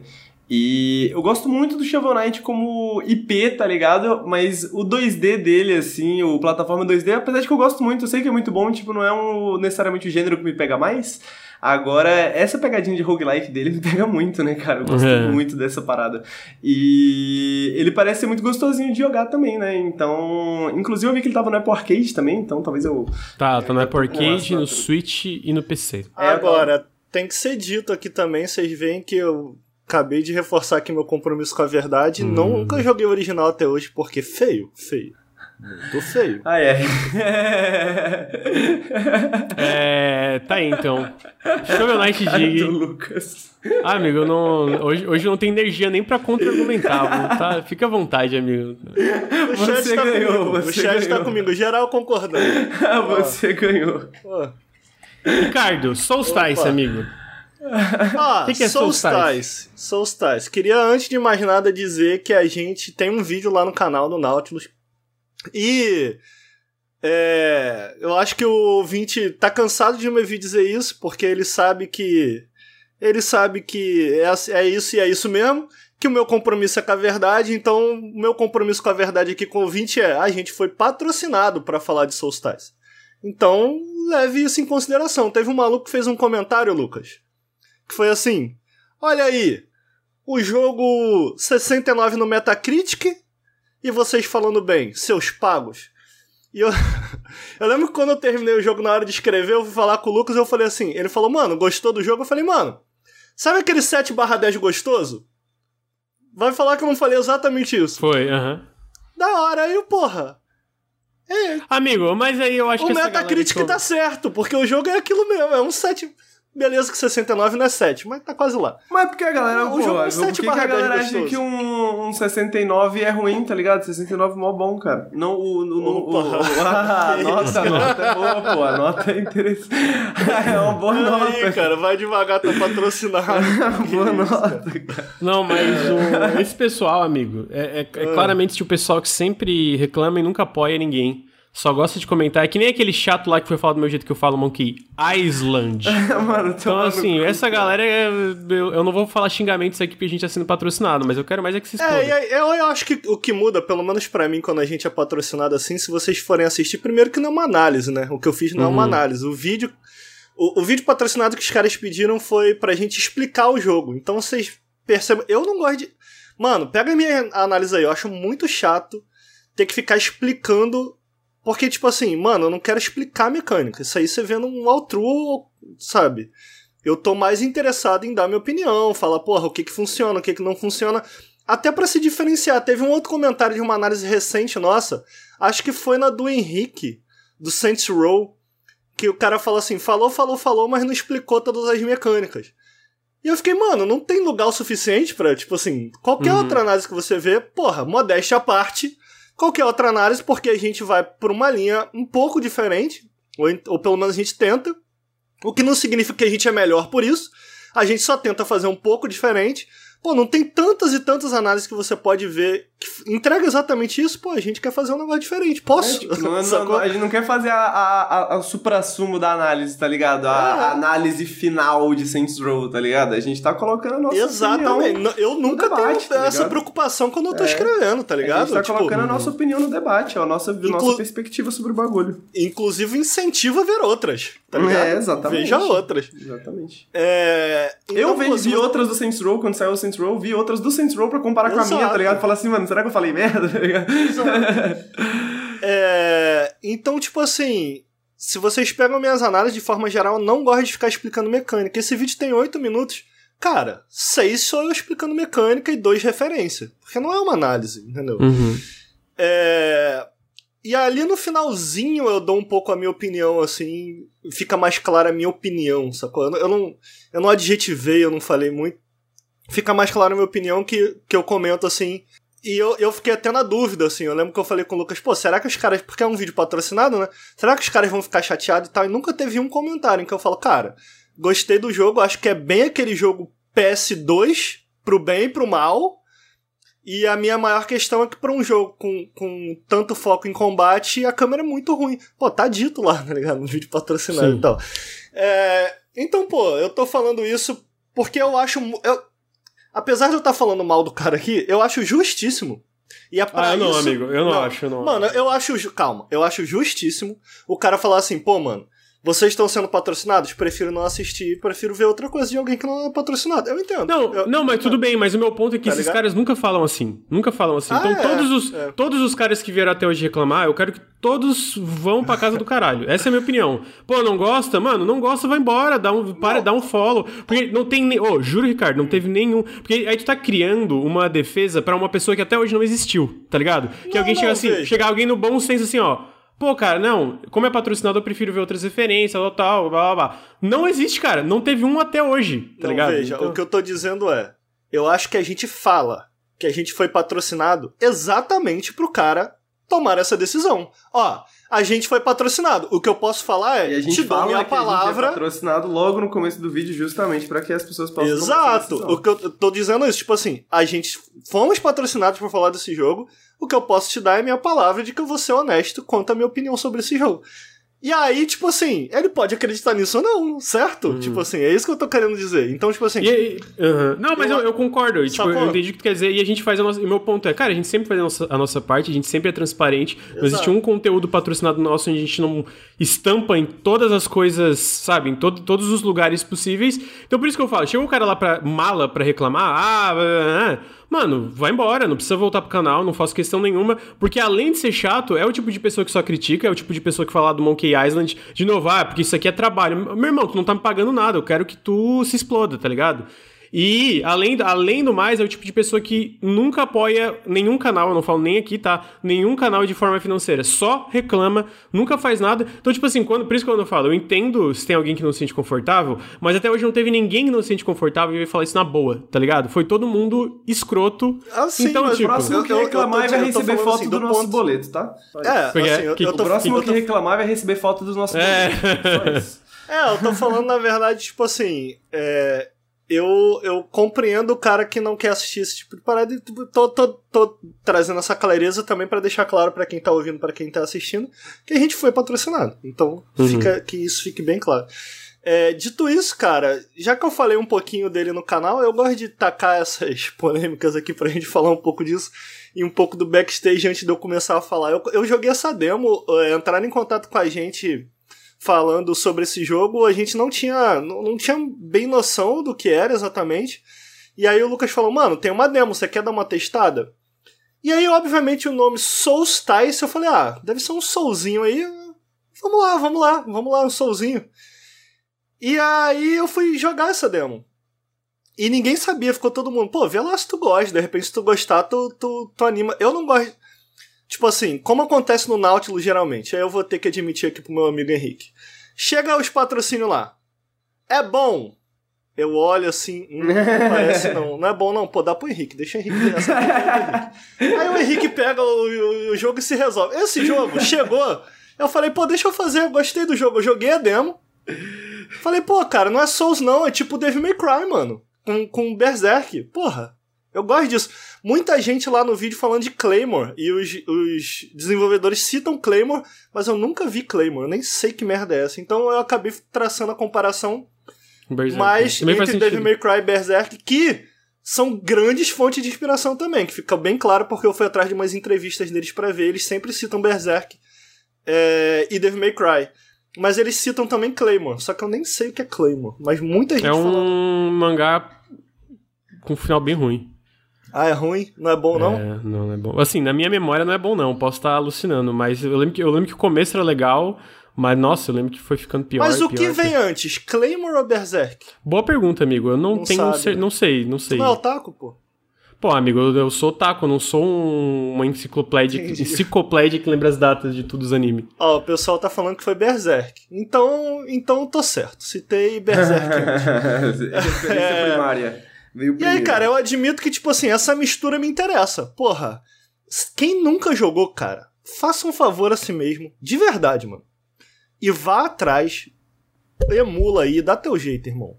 Vá atrás do jogo de Berserk de PS2, mano. Eterna saudade desse jogo. Esse jogo é muito foda. É, a trilha sonora é absurda desse jogo. Bota aí a abertura, para quem tiver curioso. Bota abertura Berserk PS2 e vai assistir a abertura desse jogo com a música original. Mano, é insanamente bom. Então, tipo assim, Eu amo tanto esse jogo, qualquer coisa que me lembre minimamente esse jogo. Não, não é o Tell Me Why. Tell Me Why é a abertura do anime, o arrombado. Eu tô falando. Desculpa, eu tô falando com o chat, ouvinte. Eu tô falando da abertura do jogo de PS2. De PS2. Tem um de Dreamcast também, que é um bom jogo. Eu tô falando do jogo. Sério, é absurda a abertura do jogo. E o que é maneiro do jogo Pô, eu parei de ler Berserk há muito tempo. Esse jogo saiu há muitos anos e lá atrás, mano. Eu nem sei se hoje já tem alguma coisa, alguma animação, alguma coisa que saiu que cobre o arco pós-Golden Age, né? É, até a Berserker Armor e tal. E esse jogo ele termina. Porra, spoiler, né? Ah, enfim. ah, spoiler de Berserk, muito tempo. Esse jogo ele termina ali quando o Guts consegue a Berserker Armor e tal. E, mano, é emocionante tu ver isso em. Pô, porque não. Teve anime já disso? Eu não lembro. Acho que sim. Não sei. Eu, eu nunca assisti o um anime de. Eu, as, é, porque eu sei que tem mais de um anime, mais de uma coisa animada de Berserk, mas eu nunca assisti nenhuma, então eu não tenho certeza se pegou essa parte, só o mangá mesmo. Mano, sério, esse jogo é muito foda. Esse é, tô falando é que tem o de CG. O de CG eu sei que era bem ruim. Eu lembro que o que é bom é, é, é o filme, filme, né? Filme de, animado da. Da, enfim, Mas da, é Golden Age também. É, Golden esse. Age, é. É, esse. muito bom, esse é muito bom. É, isso então é um anime que é ruim mesmo. Então, cara, é, essa. A sensação quando eu comecei a jogar foi tipo me, me lembrou diretamente esse jogo de PS2 do Berserk. Ele. Ah, em vibe, não necessariamente mecanicamente tal, em vibe. E eu fiquei surpreso, porque eu tava esperando um Soulzinho e na verdade ele é 100% Devil May Cry. O que, que eu quero dizer com isso, cara? Pô, amigo, esse jogo é muito bonito, cara. Assim, ele eu não sei é se é minha impressão, né, mas pelo não, teu vídeo. Ele... Ué, eu vou falar uma coisa: é lindo, esse mano. vídeo me convenceu a comprar. Eu ia comprar, mas esse mês eu já tô apertado de dinheiro e tá 140 reais no Xbox. Eu quero jogar no Xbox, né? Pô, cara, então eu tá vou esperar 70 no PC. Eu acho que é... eu pagava fácil 70 nesse é. jogo. Não, então eu vou ver se não vem uma já... promoção, porque eu tô afim de jogar, sabe, no console, nessa, uhum. na sala e tal, mas senão eu vou acabar pegando no PC. Porque eu achei muito legal, mesmo com os problemas e as coisas que citou. Tipo assim, não tem mais jogo assim, né? De, assim, tipo, uhum. se for parar pra pensar, mesmo o Devil May Cry 5, tu comenta também no vídeo, eu sinto que não pega essa parada de puzzle, de, de, de alternar entre quebra-cabeça e uhum. esses combates, etc, né? Ele é bem cadenciadinho. Mano, eu vou dar a fita antes de eu me aprofundar. Eu acho que eu já comentei, mas é importante frisar. Ele é, ele tem 100%, ele parece um jogo de PS2. Eu não tô falando isso visualmente, porque como a gente acabou de falar aqui, é um jogo muito bonito. Mas em termos de design, em termos de é, level design também, eu digo design visual e level design, ele é 100% um jogo de PS2 que foca naquela simplicidade. Nada dele é muito complexo, tá ligado? É. Só que o, o que que dá tão certo aqui é como ele cadencia tudo e tá longe de ser é, tá nos moldes daquele AAA é, é, do que a gente entende como AAA hoje. Ele tá mais próximo de um AAA do PS2, tá ligado? Uhum. Não sei uhum. se isso faz sentido. Então. Faz, faz, faz muito sentido. Ele é muito. A sensação, ele é muito isso. Ele é muito aquele 7/10 gostosinho, tá ligado? Sim. Distante de ser um Devil May Cry 5, que, porra. O, o que, para ser bem sincero, eu acho que é algo que é, conta a favor desse jogo. Eu gostei tanto de jogar ele que eu comprei Devil May 5 no Series X, Devil May Cry 5 no Series X, porque eu fiquei com saudade de Devil May Cry, mano. E tipo assim, eu acho que isso é a favor dele, porque eu acabei de zerar um jogo com uma pegada Devil May Cry. E meio que eu queria mais, tá ligado? E o jogo não é, não, é, não é curto, cara. É, eu ia falar que eu vi. Eu ainda, eu ainda te perguntei, eu falei, ah, amigo, zerou? Tu falou, ah, pô, amigo, eu joguei 10 horas, mas ainda falta. Eu fiquei, caralho. É, eu tinha jogado 14, eu tava no finalzinho. Depois joguei mais duas horinhas eu zerei. É. E, cara, ele é esse jogo. Porque é um jogo de PS2. Ele é um, esse jogo em que você avança e luta. Avança e luta, avança e luta, avança e luta. É...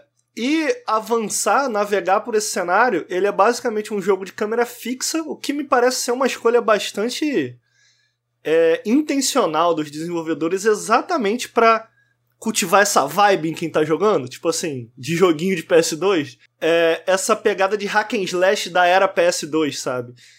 Então ele tem muitos segredinhos, ele é bem cadenciado entre você, ele se passa todo numa localidade só e você tem que explorar esse castelo. Assim como o Devil May Cry, ele é dividido em missões.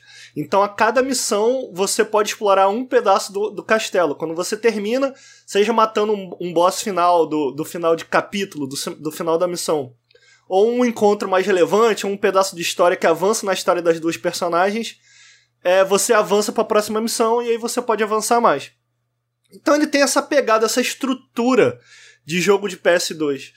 É, e por que que, por que que ele é um 7 barra 10? Porque ele tá distante de ter o nível de refinamento, até de qualidade, dos melhores do gênero. Um hack and slash melhores do gênero, sabe? É, a câmera é bastante problemática. Ele tem uma... O combate tem uma... É, uma ideia interessante, que é essa ideia de você controlar dois personagens ao mesmo tempo, né? E os desenvolvedores até falaram que eles se basearam muito na dinâmica do Guts e da Shirk no Berserk. É, então, qual que é a ideia? Como que isso funciona? É, com a tua personagem, uma personagem ela ataca normal e a outra personagem que é meio que esse espírito, você pode apertar B no tempo certo. E o B é basicamente, basicamente, imagina algo do Witch Time em Bayonetta. Então, quando você dá o dodge no baioneta, o dodge no tempo certo, o tempo para. Aqui é meio que ao contrário. Quando tu dá o dodge, o tempo não para. O inimigo. Tu paralisa o inimigo por alguns segundos. E aí, quando tu paralisa o inimigo por alguns segundos, você pode sair da frente do combo dele, ou então investir num combo para matar ele logo de uma vez. E aí, cara, eu acho que essa é uma questão que eu tenho com o jogo, assim. É muito esquisito. Por exemplo, você tem um feedback visual e até meio que quase tátil do, na baioneta ou no próprio Devil May Cry quando você esquiva. E nesse jogo é esquisito, porque tu só aperta B, tu tá, tipo assim, tu pode fazer isso enquanto ataca, tá ligado? E aí, eu não sei, é esquisito, sabe? É uma mecânica esquisita, até porque eu acho que não funciona tão bem, sabe? É, o que acontece é que tu fica apertando B igual um idiota no controle, tá ligado? Tu bate, bate, aperta B, bate, bate, aperta B. E no mais difícil, os bonecos são bem agressivos. Então tu bate, bate, aperta B, mas não tem um. A sensação é que não tem bem uma recompensa por isso. Tu não se sente dando um parry. Sabe no Dark Souls quando tu dá um parry, tu fala, ah, entrou o parry, que delícia. Nesse não, tu aperta B, aí tipo, o boneco meio para. E é isso, assim. é... Falta o impacto ali. É, falta, cara, falta tempero. Falta tempero. Eu, eu, eu não sei exatamente o que eles podiam fazer. Eu acho que a questão aqui talvez seja por design, seja uma má ideia de design, sabe? É, apesar de, tipo assim, da ideia de, ah, você tem que controlar duas personagens ao mesmo tempo ser interessante, atrelar essa personagem ao teu botão que de defesa, hum, não gosto, cara. Não gosto, não, não, não, não fica gostoso, assim. É de controlar. E essa personagem, ela pode fazer isso, e tem uma outra coisa que enquanto você tá enfrentando os inimigos, tem inimigos que estão no mundo etéreo, que são azuis, e tem inimigos possuídos, que são vermelhos. É, então qual que é o rolê? Enquanto você está enfrentando os inimigos, essa personagem que você tem que controlar ao mesmo tempo com a tua personagem principal, que é essa maguinha que fica junto contigo, se você apertar R2, ela conjura uma áurea vermelha ao teu redor, e isso te permite atacar inimigos vermelhos. Ou se você apertar L2, você pode atacar inimigos azuis e aí tem aquela pegada daquele jogo de navinha. Eu ia falar isso, velho, Icaruga, velho, Icaralho. Icaruga. tem uma pegada meio Icaruga, assim, não só durante o combate, como durante a exploração, especialmente durante a exploração, porque o campo azul ele revela algumas plataformas é, é, para você navegar pelo cenário, né?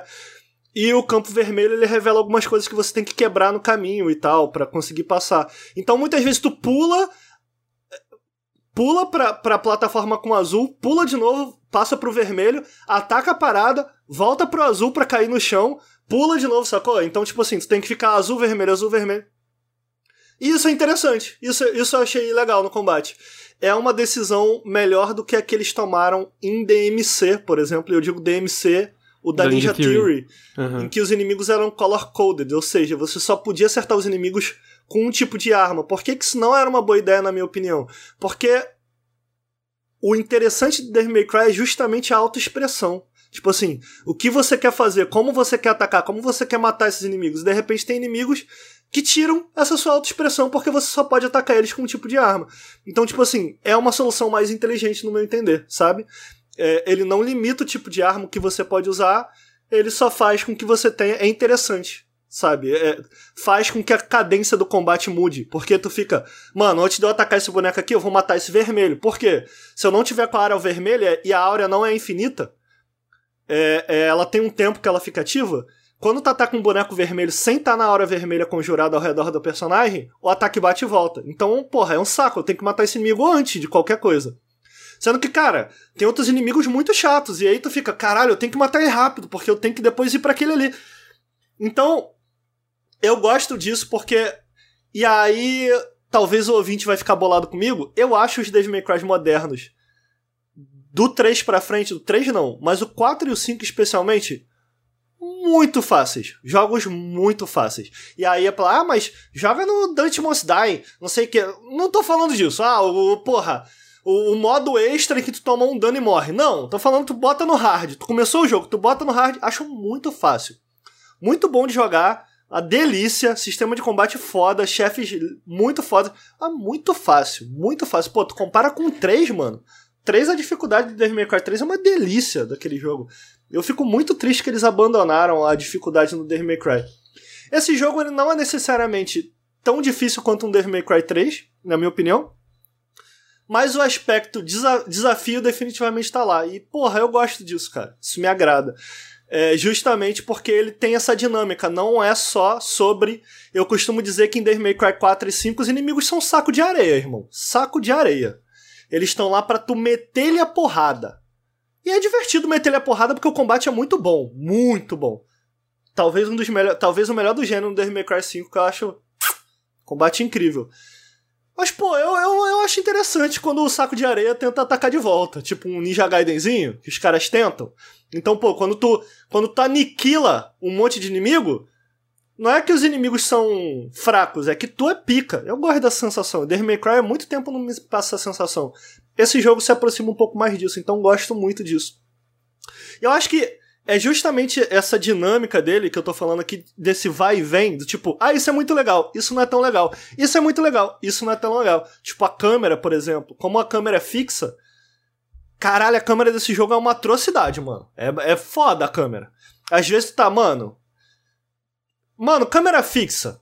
É, tipo, é interessante, traz esse fator nostálgico, mas, pô, vamos desculpar aí os defensores da câmera fixa.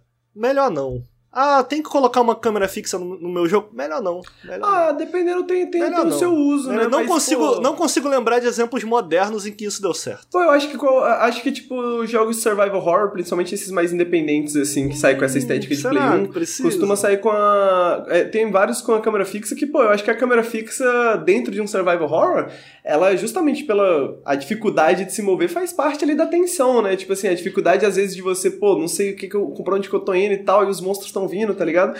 Eu acho que justamente é mais a escolha, talvez não seja melhor para um jogo de ação, né? Para um jogo de ação, hack and slash é. e tal.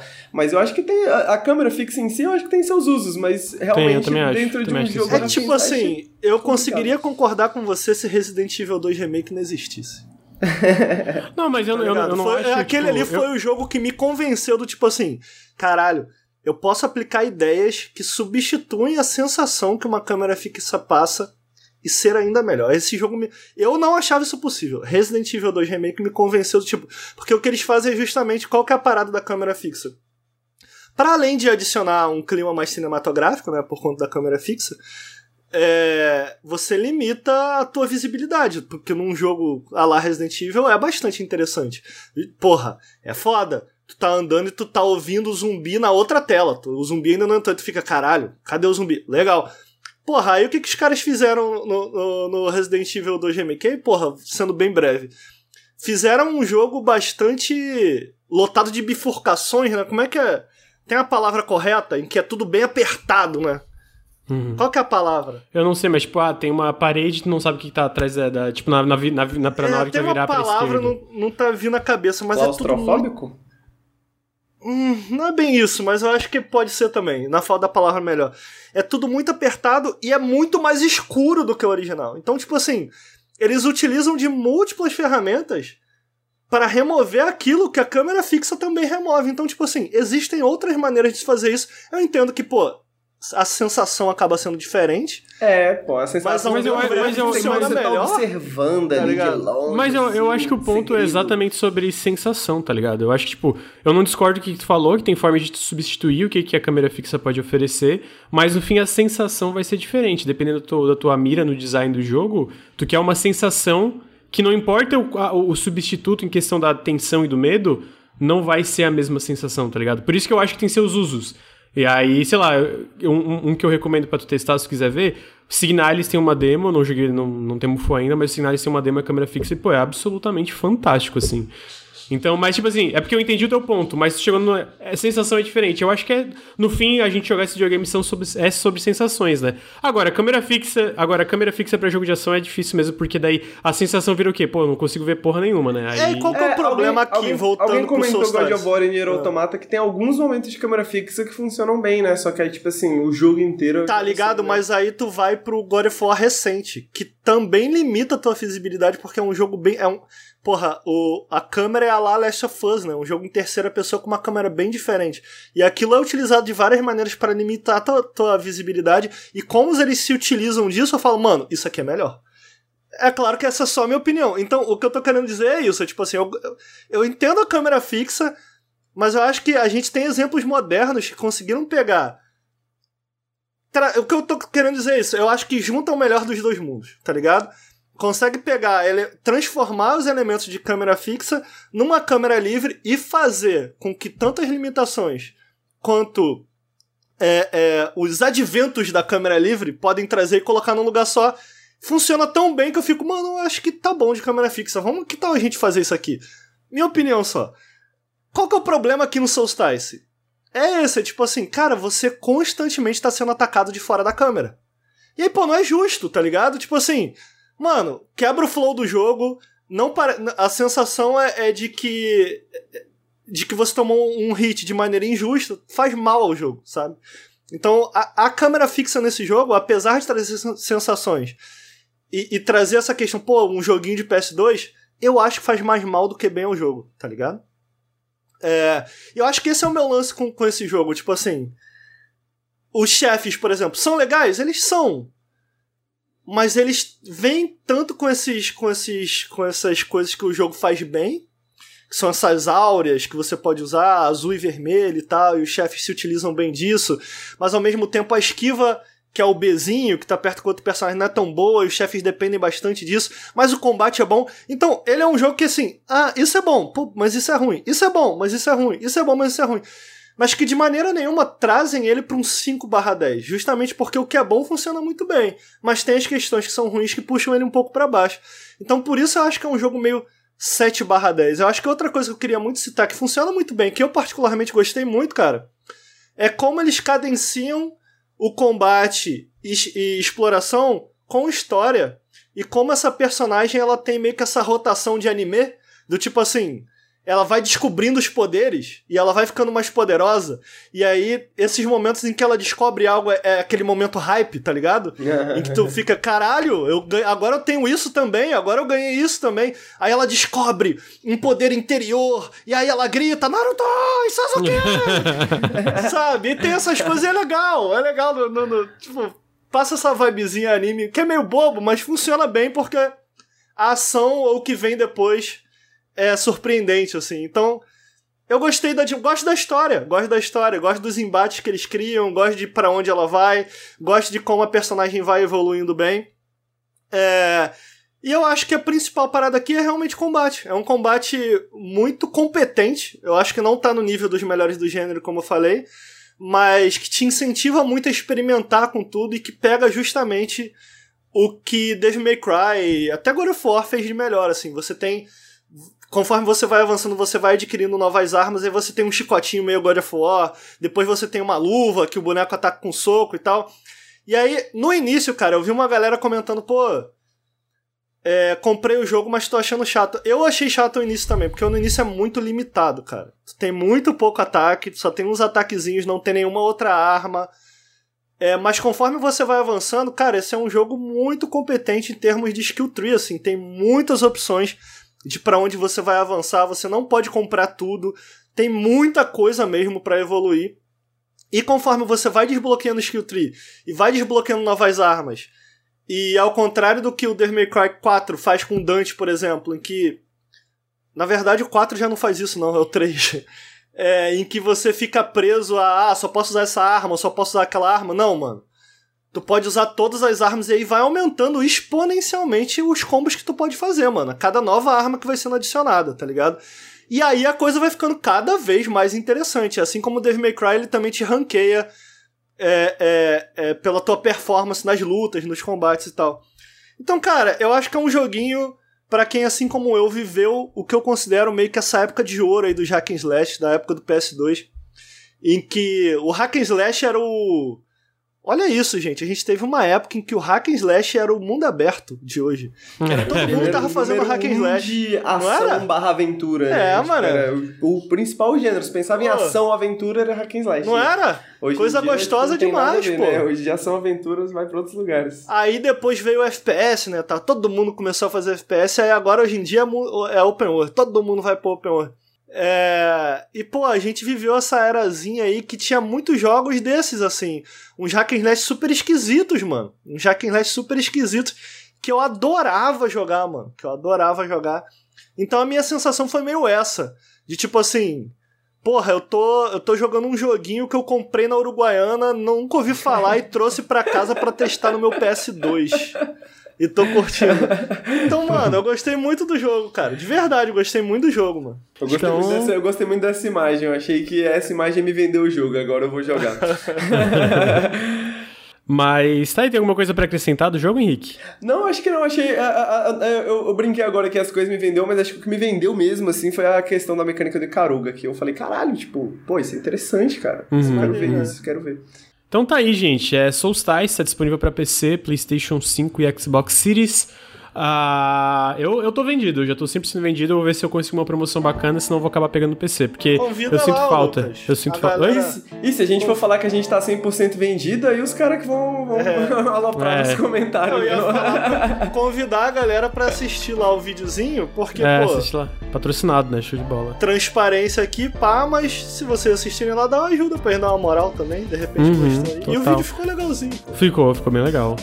É, então, gente, esse é o Periscópio número 93, 3, né, Henrique? 3, 3, 93. Queria agradecer ao meu amigo Ricardo. Muito obrigado, Ricardo. Opa.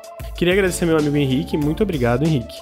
De nada, amigo. Eu Queria só fazer, também agradecer aqui a nossa patrocinadora, o último comentário aqui é a SideQuest XP, que é o restaurante que mistura, né, o restaurante com restaurante plain game, né, que mistura essa parada do de um jogo virtual dentro do restaurante. Você cria um avatarzinho, você completa quests conforme você vai fazendo pedidos e provando coisas diferentes e tudo mais, e você interage com as pessoas que estão lá usando o aplicativo também lá no restaurante. E, e fica lá em São Paulo, em Higienópolis. Abre daqui uma hora e meia. Se você tá no trabalho, já tá pensando aí na happy hour em São Paulo, pô, dá uma passadinha lá, fala que o Nautilus veio pelo Nautilus. E a gente tem um cupom Nautilus10. Na hora de você pagar a conta, você coloca lá o cupomzinho Nautilus10, bru, bru, bru, já tira 10% lá da sua conta.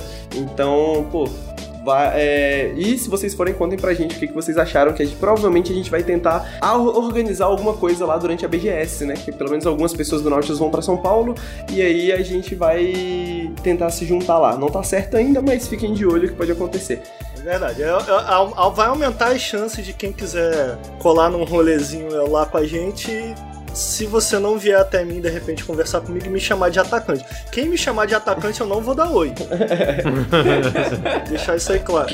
É, então tá aí, gente. É, muito obrigado à SideQuest XP que tá patrocinando a gente aí ah, por dois meses de Periscópio. Ah, então, obrigado pra todo mundo que tá ouvindo, obrigado pra todo mundo que tá ao vivo também. É, lembrando que vocês podem apoiar o Nautilus em apoia.se barra Nautilus ou picpay.me barra canal Nautilus. E é isso. Periscópio fica por aqui. Obrigado, Ricardo. Obrigado, Henrique. E até semana que vem. Tchau, tchau.